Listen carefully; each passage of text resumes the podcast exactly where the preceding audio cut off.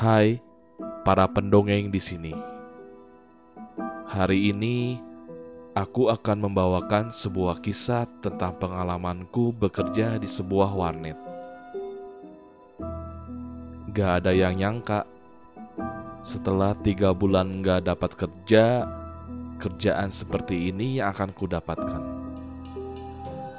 Kukira hanya menjaga warnet, suatu kerjaan yang santai dan cukup familiar buat aku. Oke, oke, sedikit cerita. Beberapa bulan ini aku memang menganggur.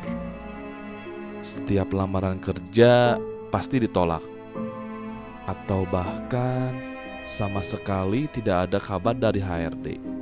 Semua ini berkat pandemi yang tak kunjung selesai.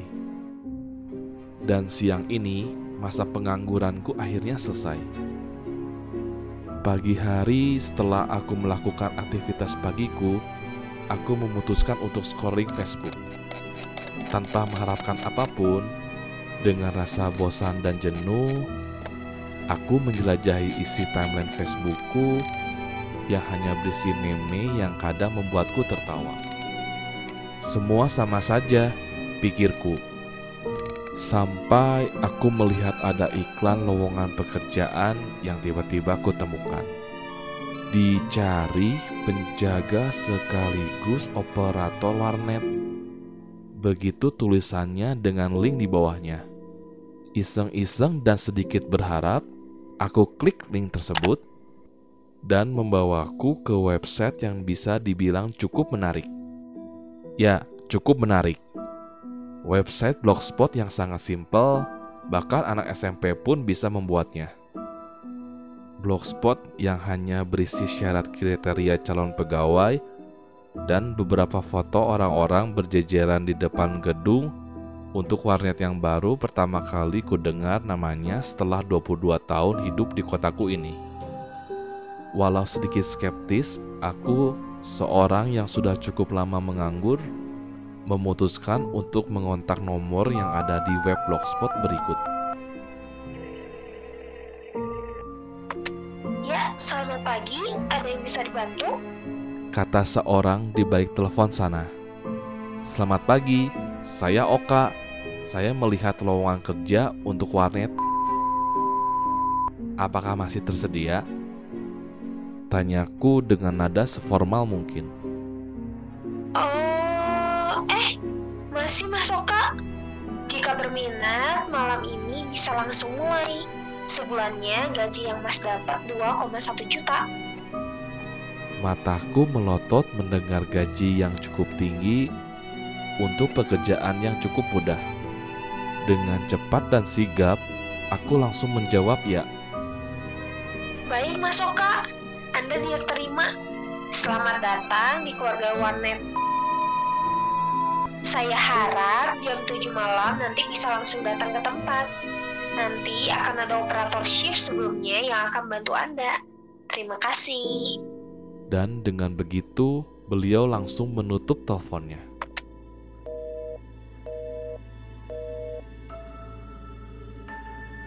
Tanpa pikir panjang, ku melonjak ke kirangan.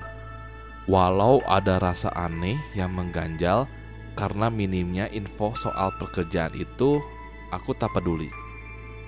Yang ada hanyalah rasa senang dan semangat untuk bisa bekerja lagi. Mungkin mereka benar-benar butuh operator secepatnya. Pikirku untuk menepis pikiran-pikiran skeptis tersebut. Malamnya, pukul setengah tujuh, aku sudah berada di alamat yang tersedia. Setelah ku parkir kendaraan, ku melihat sekeliling. Gedung yang cukup lebar dengan lahan parkir yang cukup luas. Mas Oka, panggil seorang mas-mas. Kepalaku menoleh ke arah suara tersebut sambil menjawab panggilannya. Aku melihat seorang yang kira-kira umurnya tidak jauh dariku. Wajahnya tersenyum ramah tetapi entah kenapa aku melihat sedikit rasa cemas di rautnya. Saya Dimas, operator shift siang, katanya sambil menyodorkan tangan untuk berjabat. Iya mas, saya operator baru di sini. Oka, jawabku tegas sambil berjabat tangan dengan dia. Siap mas, ayo saya tunjukkan kerjanya. Pekerjaannya cukup simpel, tidak jauh beda dari operator warnet mana saja. Dan penjelasan si Dimas sangat mudah dimengerti.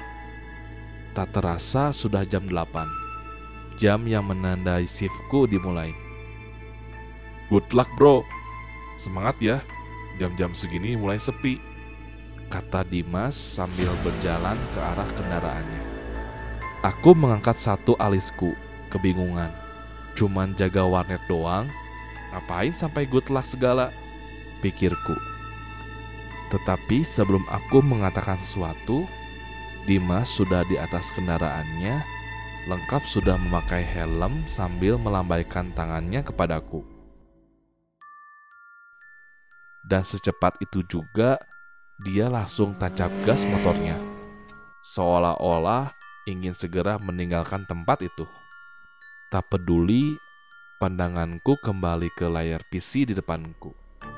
Sedikit iseng, aku melihat spek komputer di PC ini.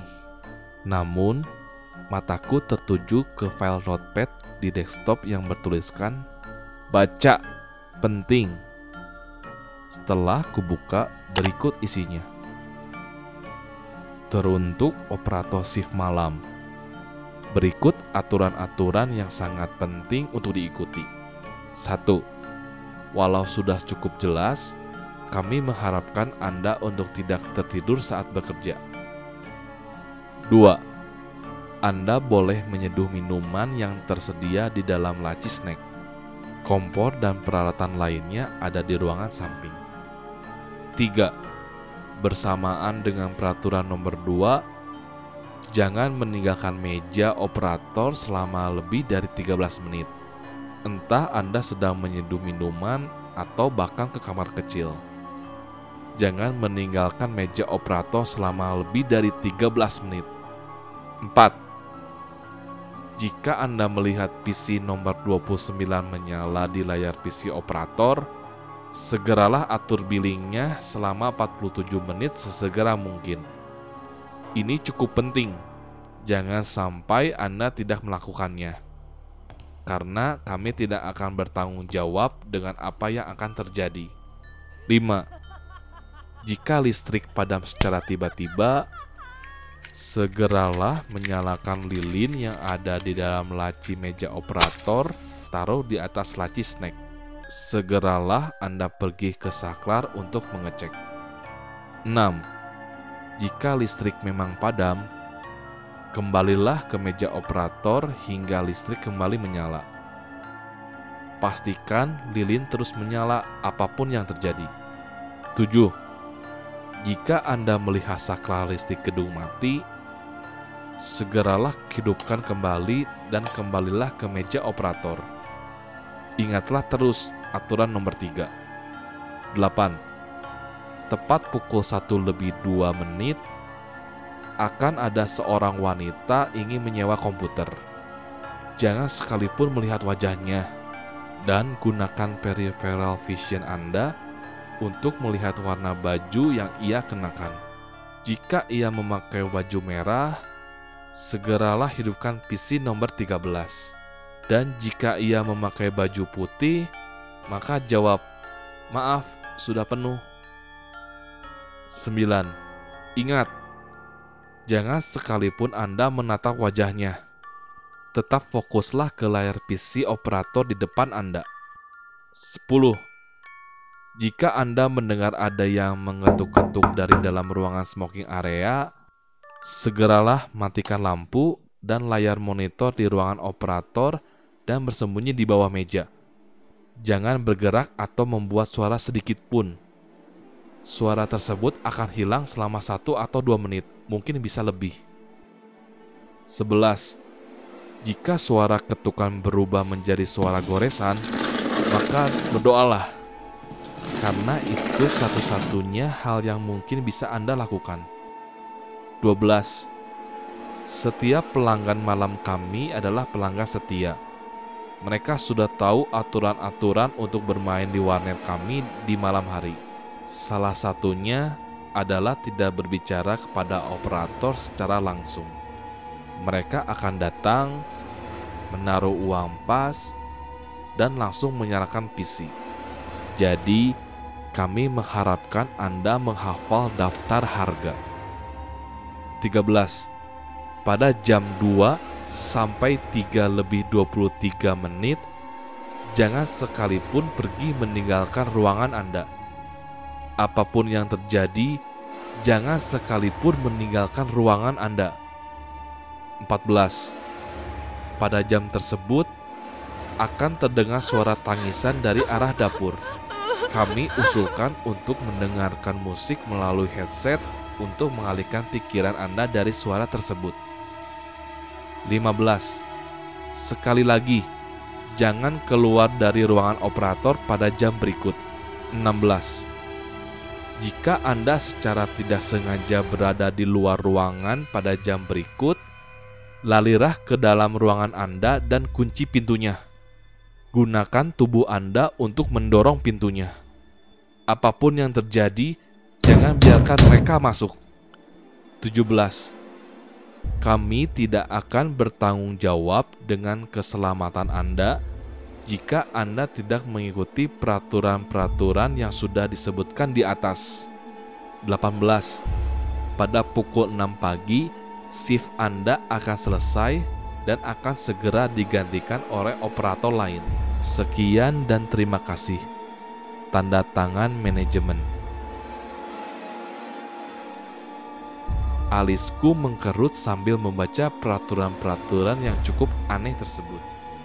Lelucon macam apa ini? Pikirku.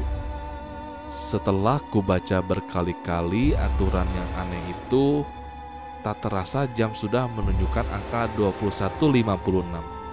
Aku menghela nafas sambil menutup file tersebut. Ah, mungkin si Dimas cuma mau menakut-nakuti pegawai baru. Biasalah, senior. Pikirku sambil tertawa. Tetapi tawaku segera terhenti karena ku dengar suara ketukan dari arah ruangan yang bertuliskan smoking area.